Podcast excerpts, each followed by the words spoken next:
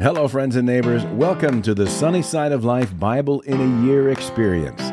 Join me each day as I read the Bible from start to finish. I'm reading from the Life Application Study Bible, New Living Translation, published by Tyndale House Publishers.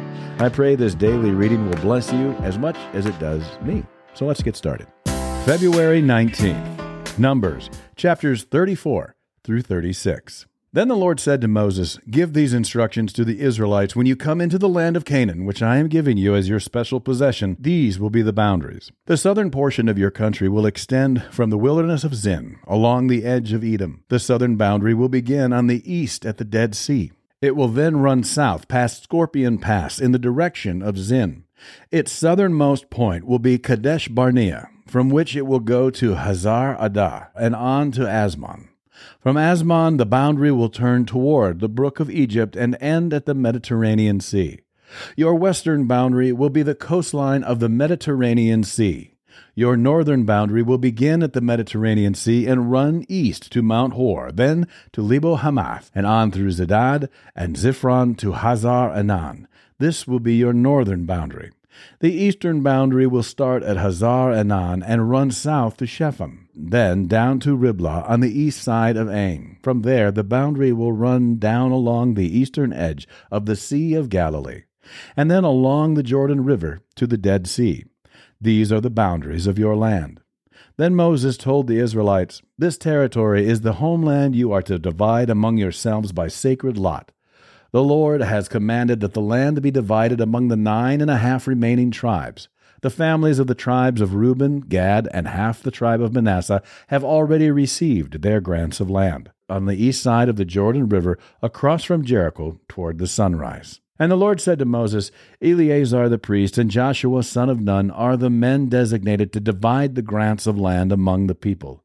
Enlist one leader from each tribe to help them with the task.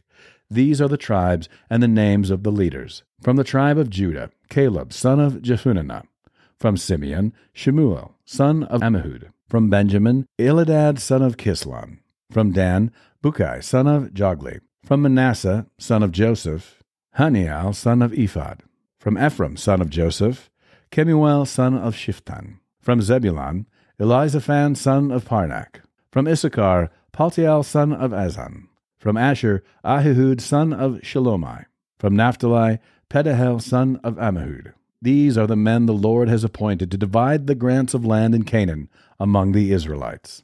While Israel was camped beside the Jordan on the plains of Moab across from Jericho, the Lord said to Moses, Command the people of Israel to give to the Levites from their property certain towns to live in, along with the surrounding pasture lands.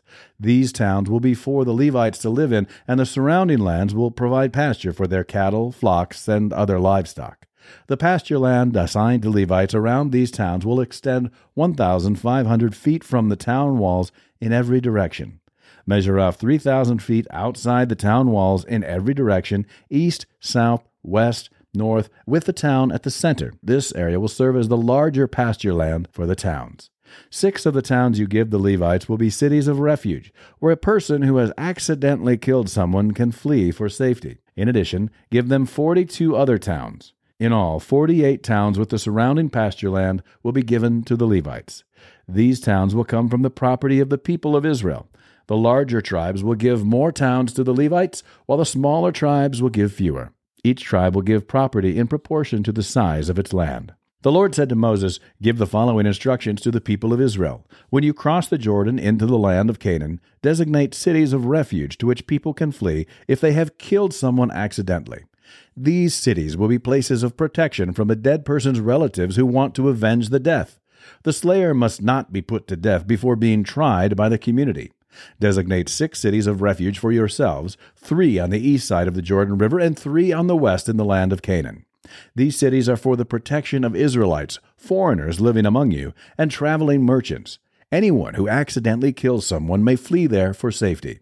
But if someone strikes and kills another person with a piece of iron, it is murder, and the murderer must be executed. Or if someone with a stone in his hand strikes and kills another person, it is murder, and the murderer must be put to death. Or if someone strikes and kills another person with a wooden object, it is murder, and the murderer must be put to death. The victim's nearest relative is responsible for putting the murderer to death. When they meet, the avenger must put the murderer to death. So if someone hates another person and waits in ambush, then pushes him or throws something at him, and he dies, it is murder. Or if someone hates another person and hits him with a fist and he dies, it is murder. In such cases, the avenger must put the murderer to death when they meet. But suppose someone pushes another person without having shown previous hostility, or throws something that unintentionally hits another person, or accidentally drops a huge stone on someone, though they were not enemies, and the person dies. If this should happen, the community must follow these regulations in making a judgment between the slayer and the avenger, the victim's nearest relative.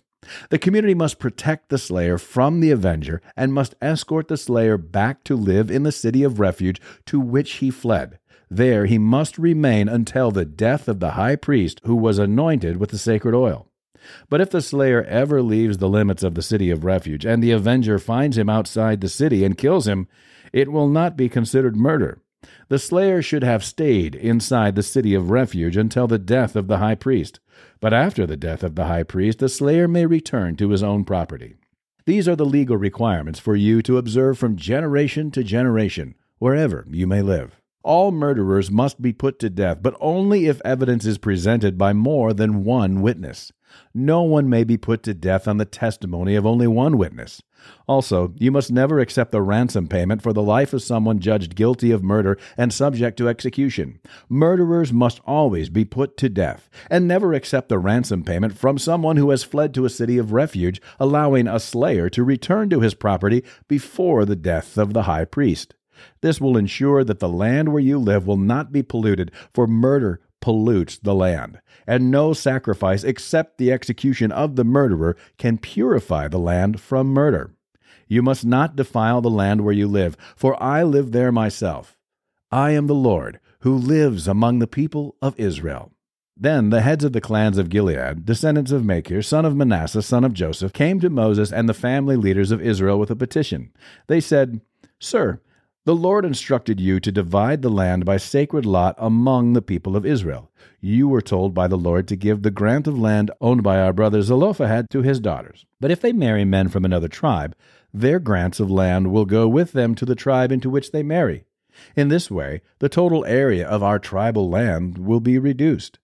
Then, when the year of Jubilee comes, their portion of land will be added to that of the new tribe, causing it to be lost forever to our ancestral tribe. So Moses gave the Israelites this command from the Lord The claim of the men of the tribe of Joseph is legitimate. This is what the Lord commands concerning the daughters of Zelophehad. Let them marry anyone they like, as long as it is within their own ancestral tribe. None of the territorial land may pass from tribe to tribe, for all the land given to each tribe must remain within the tribe to which it was first allotted the daughters throughout the tribes of Israel who are in line to inherit property must marry within their tribe, so that all the Israelites will keep their ancestral property. No grant of land may pass from one tribe to another. Each tribe of Israel must keep its allotted portion of land. The daughters of Zelophehad did as the Lord commanded Moses. Mahlah, Tirzah, Hoglah, Milcah, and Noah all married cousins on their father's side. They married into the clans of Manasseh, son of Joseph. Thus, their inheritance of land remained within their ancestral tribe. These were the commands and regulations that the Lord gave to the people of Israel through Moses while they were camped on the plains of Moab beside the Jordan River, across from Jericho. That's it for today, friends. Feel free to read ahead on your own. Before I go, let's share the Lord's Prayer together. Our Father who art in heaven, hallowed be thy name. Thy kingdom come, thy will be done, on earth as it is in heaven. Give us this day our daily bread, and forgive us our trespasses, as we forgive those who trespass against us. Lead us not into temptation, but deliver us from evil. For thine is the kingdom, and the power, and the glory forever.